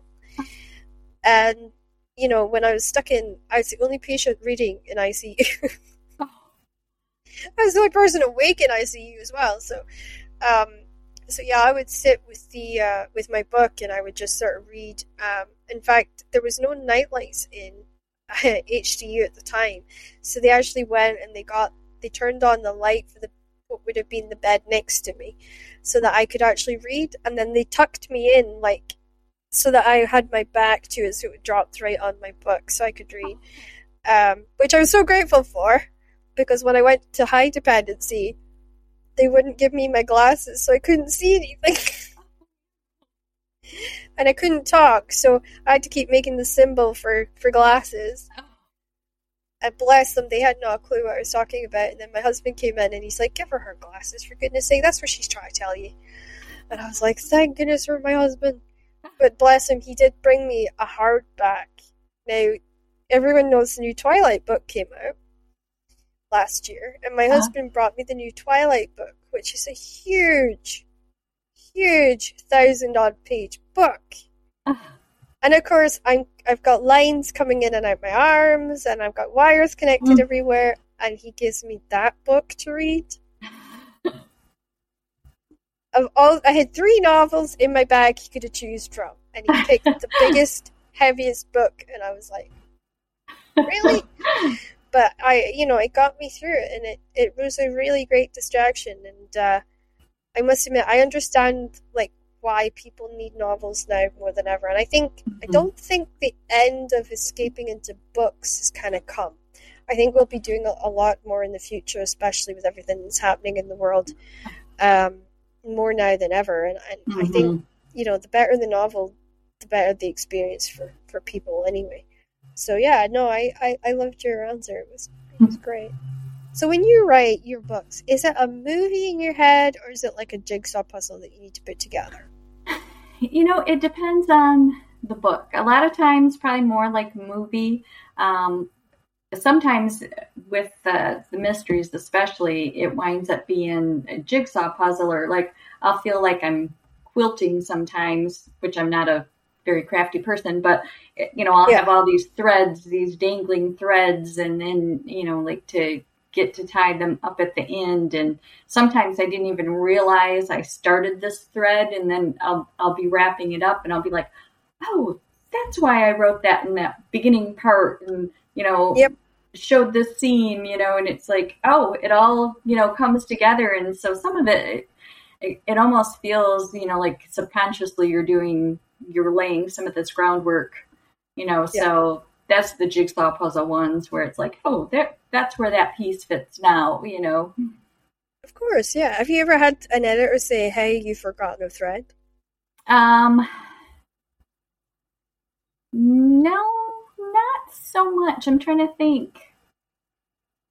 Nope, that's not been. Usually, it's the you know the editors will you know you got to keep the conflict going between the characters, and I think that's a lot of um, mistakes writers make. You know, of course, people yeah. trying to break into Harlequin. It's like they don't give the reason you know why are why aren't they just in love on page one you know they've got to have their conflict and it's got to be big enough to to keep them apart you know for most of the book and it's like yeah with exactly. me you know i can have a killer keeping them apart but there should be something to their personalities some reason why they're reluctant to fall in love or reluctant to trust this person. You know, they got to have their inner conflict too. So that would be the thing. I've had, um, you know, where it's like, okay, you've got the killer keeping them apart, but but what else? You know, what else is? Uh, yeah, exactly. Mm-hmm. For, I always think it's funny because I write so much conflict and I have so much meat. Sometimes the editors say to me, "You got to thin it down a bit. You got to keep keep some for the next one." That, that's usually where I kind of fall flat on my face. Is like I give it too much rather than and than having uh, too little conflict. So uh, that's usually where where I kind of stub my toe. Which character has stayed with you the most or the longest in your writing career so far? Oh, um, I would say because I have this bodyguard series that I started. I started in Harlequin Intrigue. There, the, it shows that there's 13 in the series. There's 13 with um, Harlequin Romantic Suspense, but I wrote.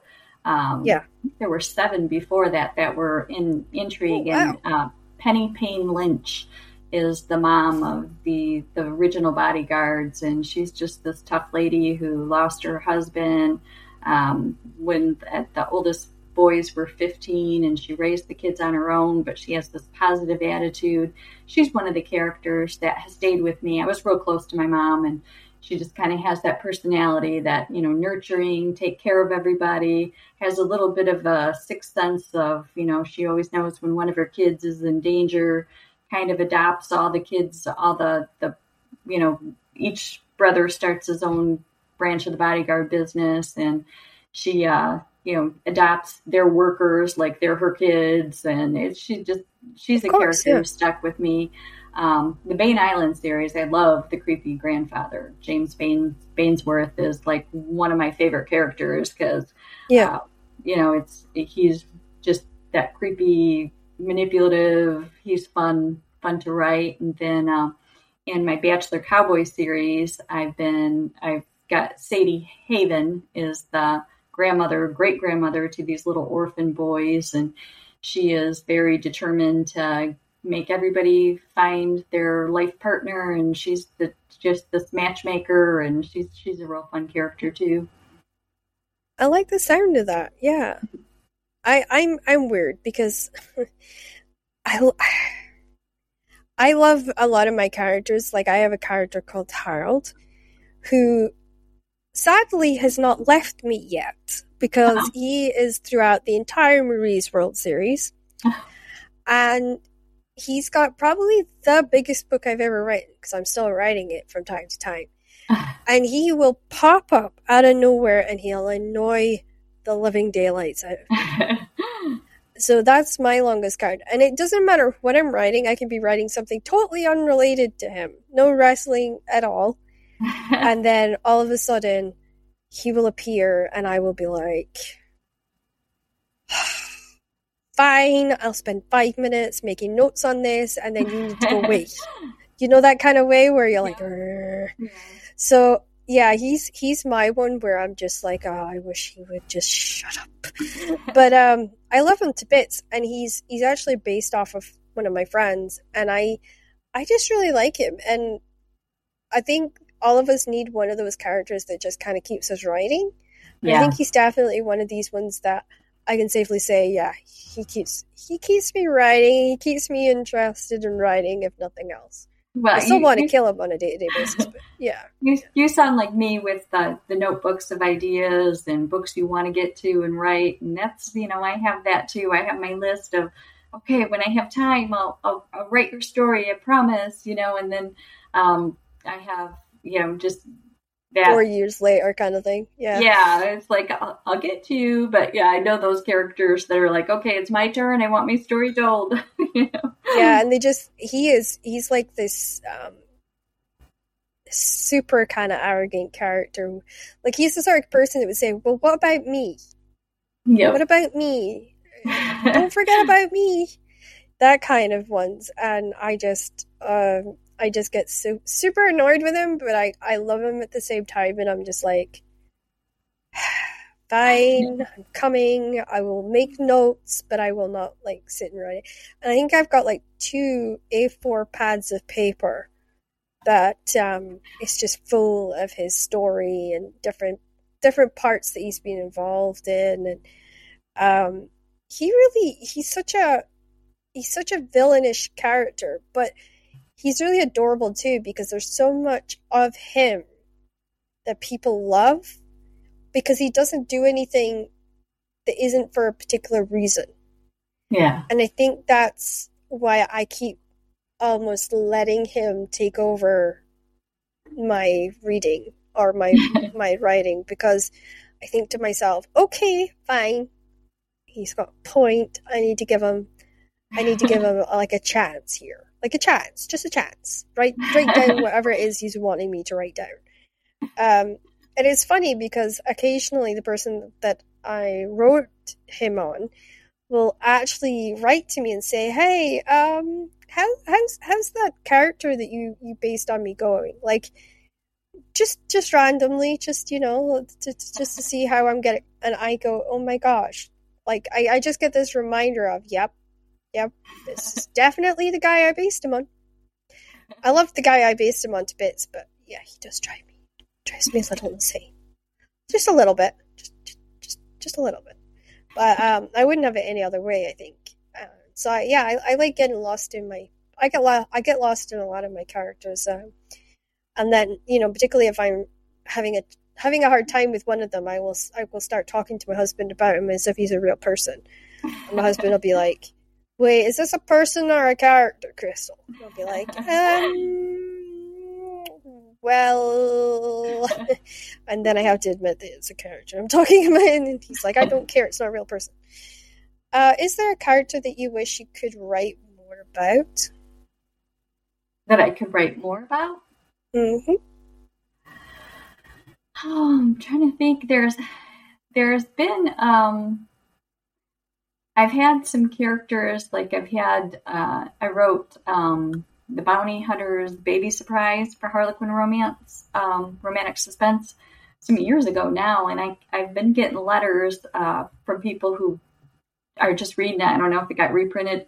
I get a lot of you know Yeah. Mills and Boon copies. Things come out later, different places, and people are asking for. There were some um, other bounty hunters in the book that were competitive with him, and people are asking for their stories. So it's like, yeah, I wish I could go back and write their stories. Um, I had in know. that witch hunt series, I had a, a sister that had disappeared. And for years, everybody was like, "Okay, what happened to Maria?" And I, I was able to tell her story and get that one published. But it was one that it took a few years before her story came out, and it was like, oh, finally, I get to the here it is.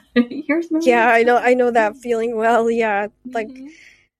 I think I I've done five of the Marie's World series, and I get I get asked every so often, "Oh, when's the next one coming out?" Because every one of the characters is their own stand, like a little bit of a standalone novel, so you get to learn about their backstory. And because I think they were done at sort of the beginning of my career, there there's a lot of info dumping that goes on, and I think my writing's kind of growing and pro- progressing. So when I when I do the new one, I'm almost terrified that they won't love it as much because the writing is completely different to mm. how book one is. So I have that kind of I had that worry, but I wish I had more time to sit and write the, the, the kind of the end of the Marie's World series. But I'm actually so caught up in writing material now that I might actually get into a mainstream publisher that I just don't have that time to go back and- work on it. But I keep promising Joe that I will, and I I will find time to go back and write on it. so, what techniques have you found the most helpful, and is there one that you wish you hadn't tried? techniques um, i think Yeah. it's the thing that has helped me be the most prolific is i think what you were saying um, with the outlining with the chapters and i'll Yeah. outline the scenes in the chapters and some of my outlines you know including dialogue this and that and it's like because i have so much writing to do and you know i used to work full time raise kids and um, you know, I'm about to start having kids, so I'm I'm a bit worried myself as a writer. I'm like, oh, because um, I know that- nights to get books done. So having that Yeah. outline and knowing when I sat down, this is what I was going to write. That was hugely helpful to keep me on target for getting word count and getting the books done. because Yeah. see that's that's that's how I do my. that's just a scribbled um scribbled Yeah. mess at the moment, but yeah, I get your I get your point, and I know the the viewers can't see this because it's only an audio based podcast, but um, I literally had shown an A4 piece of paper with bullet points, uh, things that I need to cover, and then I've got one, two, three, four for in the Mhm. scene that that are must uh, mu- must remember. So I get. it. I mean, I don't think I'd started doing that unless I branched it screenwriting. I think when I branched it screenwriting five years ago, I was like, "Oh, this is an entirely different world," and it did teach me more about plotting Mhm. and it taught me more about what they call beats. I don't know if you use that either. Um, but I didn't know anything about beats before. Like every story has a beat. So instead of it being just the, you know, what they call the three stages of when you have the start, the middle, and the end, this was more about the beats of the thing. So this is how you keep your conflict going, and this is how you Mhm. keep the romantic elements going, and this is the beats were really important, and of course, I had no idea what beats were.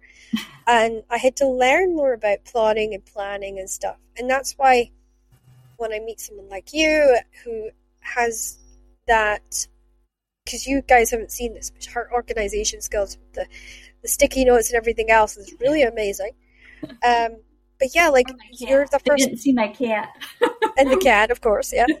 But it's it's really helpful because you do get lost in this kind of whirlwind of writing, and then when you hit the wall, because we all hit walls at some Mhm. point, that's what saves us is the Yeah. bullet points and the sticky Mhm. notes and the little scribbles in the corners. Because I don't know about you, but I have seen myself start pulling my hair out, walking around the house, going, "Why can't I figure this part out?" And my husband's like, "Didn't you just plot all this like two weeks ago? Where's your notebook?"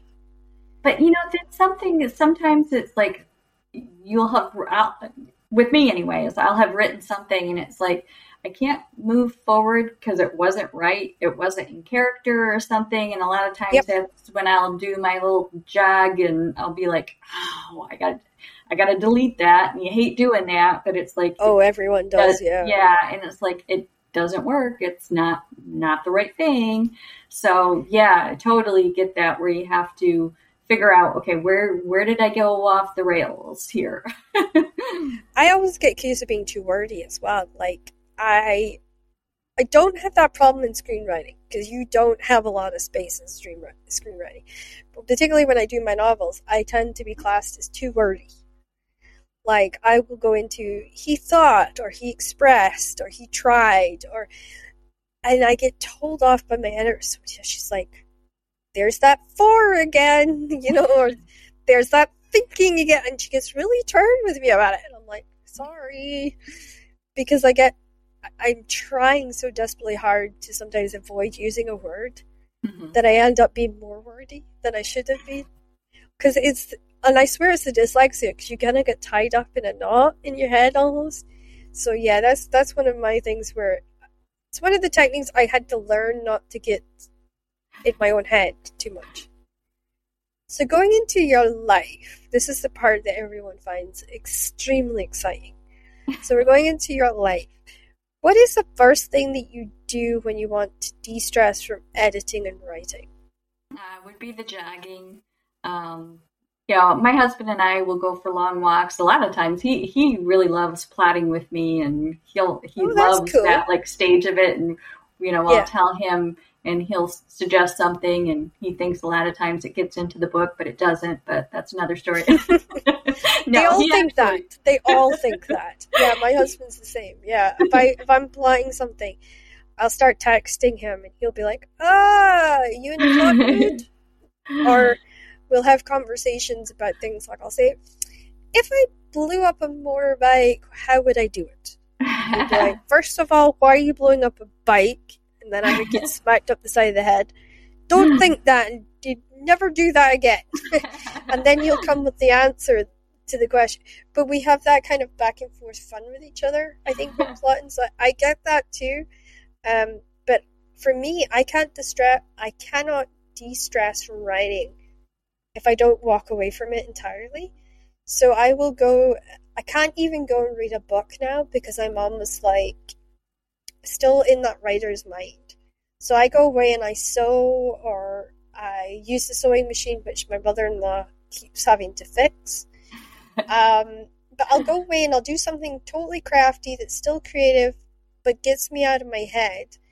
And then that way I de stress enough that I can go back into writing later and sometimes get over the hump of whatever it is that I'm stuck on. So that's that for me is a super important thing um, to do. But I don't know if maybe um, that was you know I, I wasn't sure if that was something all authors did or if it was just me. So a, a, lot of authors are crafty, and I used to crochet and all that, but now it's like with all the typing, my hands are, get so stiff. I can't do the crocheting like I used to. Um, my husband and I, we do a lot of house projects. I mean, we're always like this this weekend we redid our fireplace wall, and you know, so there we do a lot of. I do a lot of stuff like that where we're always, you know, house project that so it's creative, but yeah, non-working or non-writing related. So that yeah, would probably so be break, the. Yeah. Yep. Yeah, no, I, I like that. So, what hobbies uh, do you wish that you could enjoy, or ones that you would like to explore if you had the time? Um, I wish I were craftier. I wish I could sew. I need to replace the zipper on my youngest son's coat, and it's like I have no idea how to how to run a sewing machine or anything That's like a sewing machine job. Yeah, you can't do that yeah. with my hands, or you'll kill your yeah. fingers. Yeah, I would. Uh, that would be a um, you know a skill I would like to have. I you know used to do a lot of painting and um, um, chalk art when I was younger, and it's like I would like to get back into that too. Yeah, and I think it gives us a, almost like a, a, detachment as well. I think it mm-hmm. clears mm-hmm.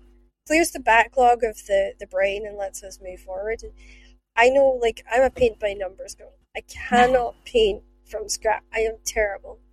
Um, so I might go and do my like diamond painting of a picture that I've ordered, or I'll do paint by numbers because I actually painted my wedding photograph. Um, oh by numbers the other day. It was, it was really nice. It was really kind of sort of therapeutic.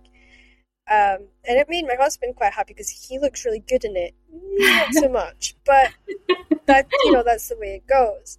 Um, but yeah, I get what you're meaning about, especially with lockdown and everything. You can feel like all that you're doing is working, yeah. and you're not getting a break, especially authors because we are home based. Mm-hmm. I think a lot of people got that necessarily break because they were not in their offices, but they forget our offices wherever our computer is. So, mm. yeah, I, I understand that. I had to I had to put almost like a limit. If I go to bed with the computer, I'm not writing. I cannot write. I have to be watching something and sewing so that I take. so I almost break my day up so it's not like a constant, yeah, you know, writing situation. Um, but my husband still thinks I'm absolutely writing crazy. So, so I I guess you just answered this question, but I'll ask it anyway. Do you think you're somebody that likes crafts? And if not, what is the other creative ways that you clear your mind?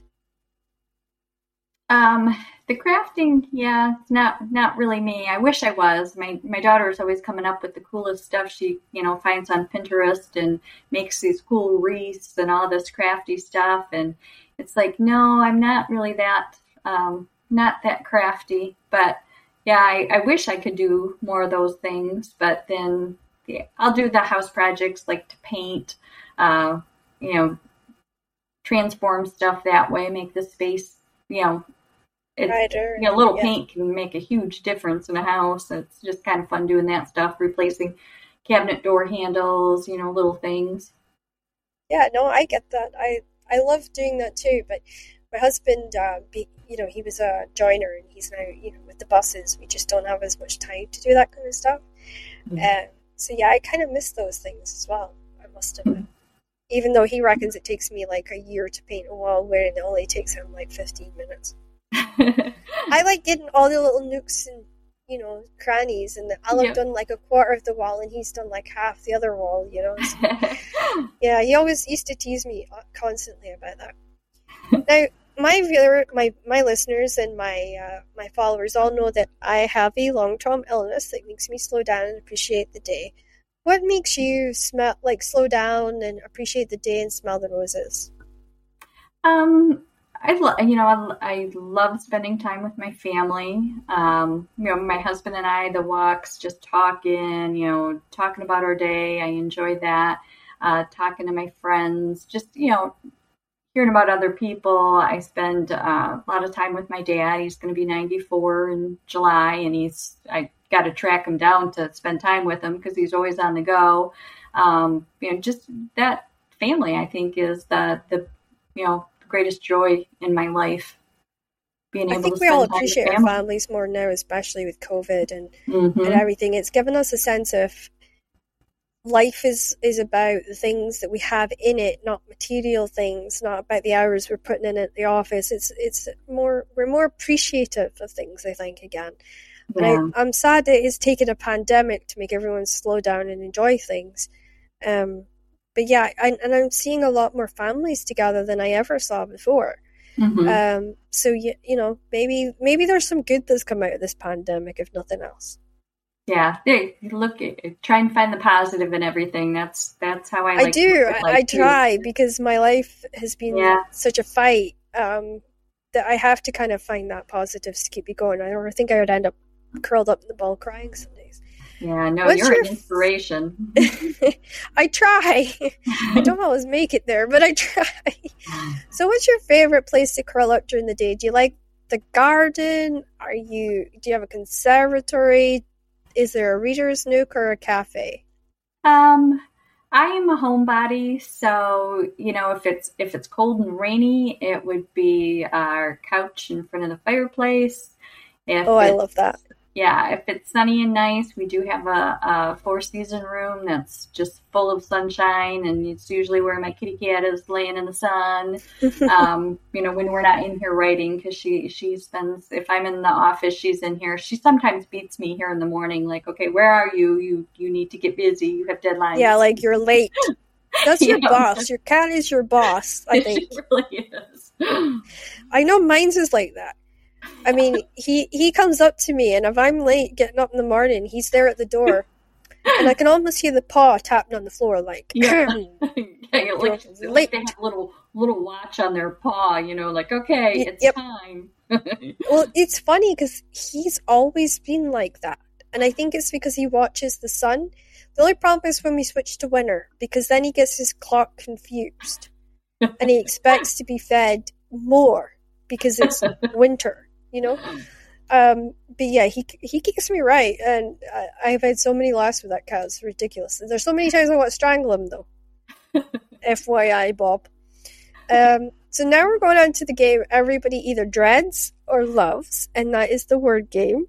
And I gave you the theme of a traditional cafe kind of sweet shop as your word game choices. Okay. I don't know if you picked up on that when you read the words. I, you know, I, I looked at it and I thought I'm going to wing it and just be spontaneous with that. And it's funny because I, I, when I look at my guest and I research my guest, I try and come up with scenarios that I could imagine them in. And for me, I could just see you in this lovely high end cafe with all these cream cakes and English fancies and coffee and stuff. oh, and I thought, yeah, that that would be a Lisa tea event. You know, that's where you have the fancy hat and the nice dresses, and you go in there looking like a million bucks because that's how she does it. You know, that to me was my my secret impression of you when I was researching. So uh, you get you get to know a little bit how my mind works. It's strange, I know. So our first word it. is sweets. So sweets, uh, cinnamon roll. If I have to, we're Ooh. just doing yeah. I like those the best. I do. Those are my favorites. Okay, what about coffee? Like it black with a little nutmeg in it. Ooh, that's a good choice. A good recipe too. I will. I'll have to hook you up with um, a coffee friend of mine who designed a coffee around another author's book, and they did that because the character came into their cafe. So that's that's, cool. that's a little sneaky something that I can send you later. Sticky buns. Oh man, that yeah, like the pecans with the that's what I think the pecans and the caramel sauce. Yes. Yes. The ones that you just kind of like you bite into and then it's all over your face and your fingers yep. and you stick to everything. Yeah. Yep. no, I get that. I get that a lot. I nothing that I eat ends up clean. I end up looking like I got pulled through a head backwards. It's it's awful. what about donuts? Uh, donuts, eclairs. Gotta oh, have yes, that. I like a good eclair. Yeah, chocolate on the top and the the Bavarian. If you make cream. it to Scotland, I will take you to this beautiful cafe where the eclairs is like a foot long. Oh, they are they are to be held the size of these eclairs. But I am told because I cannot eat a full one. My husband takes half and I take half, and it's the only oh. way we can eat it but they are a foot long. They are super worth it, and you get to visit Stirling Castle too. Oh, yeah, I an exception. to get over visit. there. Yeah, um, I will introduce you to a couple of conferences that you can uh, maybe suggest to your oh. to your um, publishers you need to attend. yeah, let me know. That would be super fun. what about cheesecake? Oh, just New York style cheesecake. Uh, that's my favorite thing to do is go to New York City and get that great big dense. Oh, it's just so good. Just I don't even need the strawberries on top, although sometimes they are nice, but just the plain cheesecake. oh yeah, there's this cheesecake in Scotland, and it is renowned cheesecake, and it's made in a small island called Orkney, and it has literally the best cheesecake you'll ever taste. Like, I would say this might even challenge New York. It's mm-hmm. that good. It's called the Orkney Fudge Cheesecake, and it is, oh, I will, I will send you the recipe for you to oh, try yeah, it. That, that but it is, good. it is delicious. It's probably the best I've ever had, and I've had New York cheesecake, and I was like, nope, does not oh. match up to the good old Orkney cheesecake what about rolls, like bread rolls? Oh, I like the yeast ones. The they're super. I just made them for Easter. You know, the I I make them out of a bag that comes out of the freezer and make them quickly. But yeah, with yes. butter melting in them, yeah. I'm terrible because I'm I used to bake all the time. I, I can't in my new house, but in my old house I used to bake constantly, and I would have fresh baked what they call hard crispy rolls, which are oh. like they look burnt on the outside, but when you open them up, they're all fluffy. Oh yeah, those are my husband's favorite rolls, and he kind of misses that I don't do that anymore. But um, now that I'm sort of getting the house to where it's livable, I think that's something I will be starting up again, and it's such a favorite of his. so uh, the last but not least is bread. I always think freshly baked bread when I think when I write that. Yeah, bread. I I like. Um, we have Costco's over here. I don't know if you guys have those, and they do the cinnamon loaf, like cinnamon strudel oh, bread. Oh, right. yeah, so yeah. good. And that from the toaster with fresh butter on it is like yes. you should try the four cheeses bread that they do here. It's so different. It's almost like having a slice of pizza but with some butter on it in the morning. Yeah. It is completely different. I will, if I find the recipe sheet again, I will send it to you because it's really different and it's made with actual cheese. So you almost Ooh. get that like melty, warm goodness because it keeps oh. like the bread actually moist. Um, I used to do a lot of like herbal bread, like herb breads for my family. So like garlic bread, um, I used to do rosemary and thyme breads and things Ooh. like that. Because my mom went through a huge um, stage because she was a chef, of making all these different kinds of breads. Um, and then I started doing it for my in laws. And they were like, no, please stop. because I actually, uh, I, I went through a baking spell where I, I overbaked and people ended up with like 30 cupcakes, 30 muffins, all these fresh baked rolls and breads. And they were like, too much so I haven't I done it in a long time, but I, I, I definitely have to get back to it. Um, that is when I, I, do like to bake. That is uh, probably I'm not so crafty, but I do love baking. So it's weird because when I bake, I don't usually follow recipe. Like I'll read recipes and stuff, um, but like I just sort of bake by kind of eye, if that makes sense.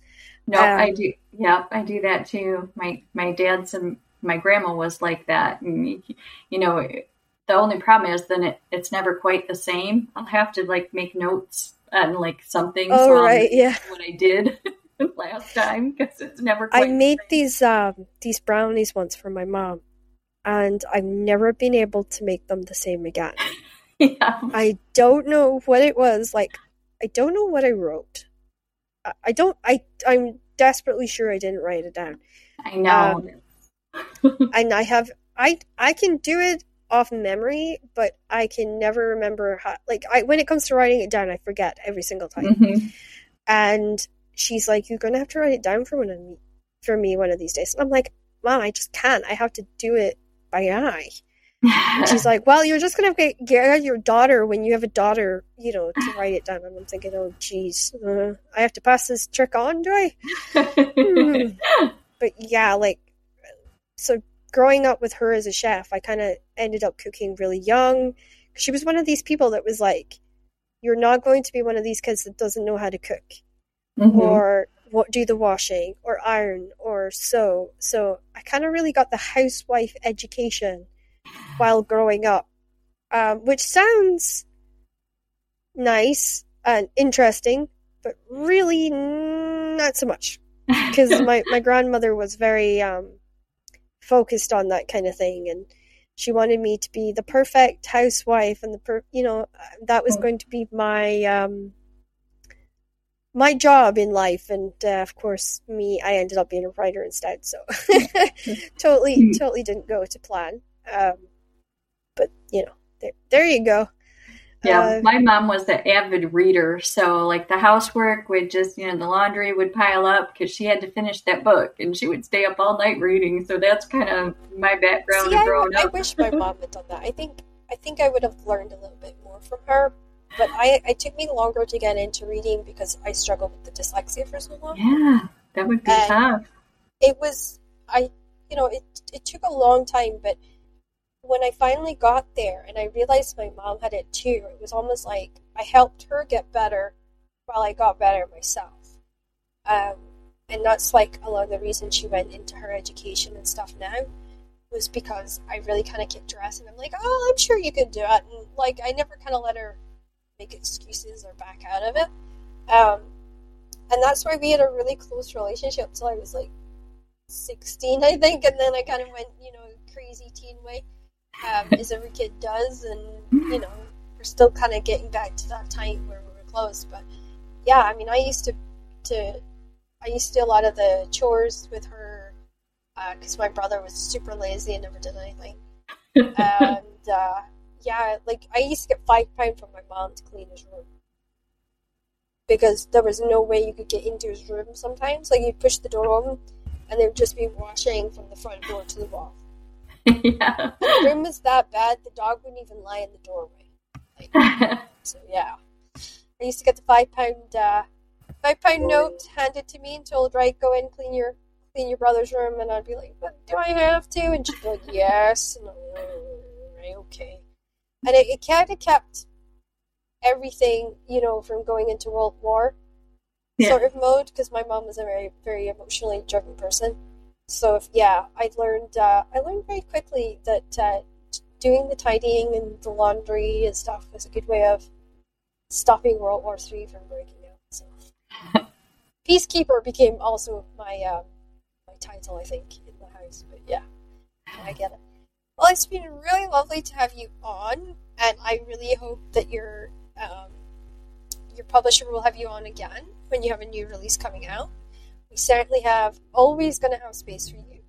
Oh. Um, so you just give me an email when you've got a new release coming out, and we will book you in and uh, have you back, and we'll talk more in detail about whatever book's coming out or or what ones come out if if it comes out before we can get you on. And uh, we will certainly have fun. You're you're going to be part of the Book and Life family. Oh, thank you so much. This has been fun. And yeah, I will definitely want to come back and talk some more. Yeah, and that's the good thing about this podcast. It really is just designed to be a cup of coffee between friends. Only we have probably a million listeners who are being flies on the wall uh, that we're currently ignoring. but it's good fun, and and you know, like people, I said, you know, if you get me on Twitter, you can always send me questions, and then when people come back on, then I've got questions from the listeners and the viewers, and I always always try to encourage that. But we've we've not gotten to that stage just yet, but it's still fun, so I like it. so that's been the show for this week, guys. You're gonna need to come back next week because the guest we've got. Whew, I was not expecting to have. So, with that being said, I shall see you all next time.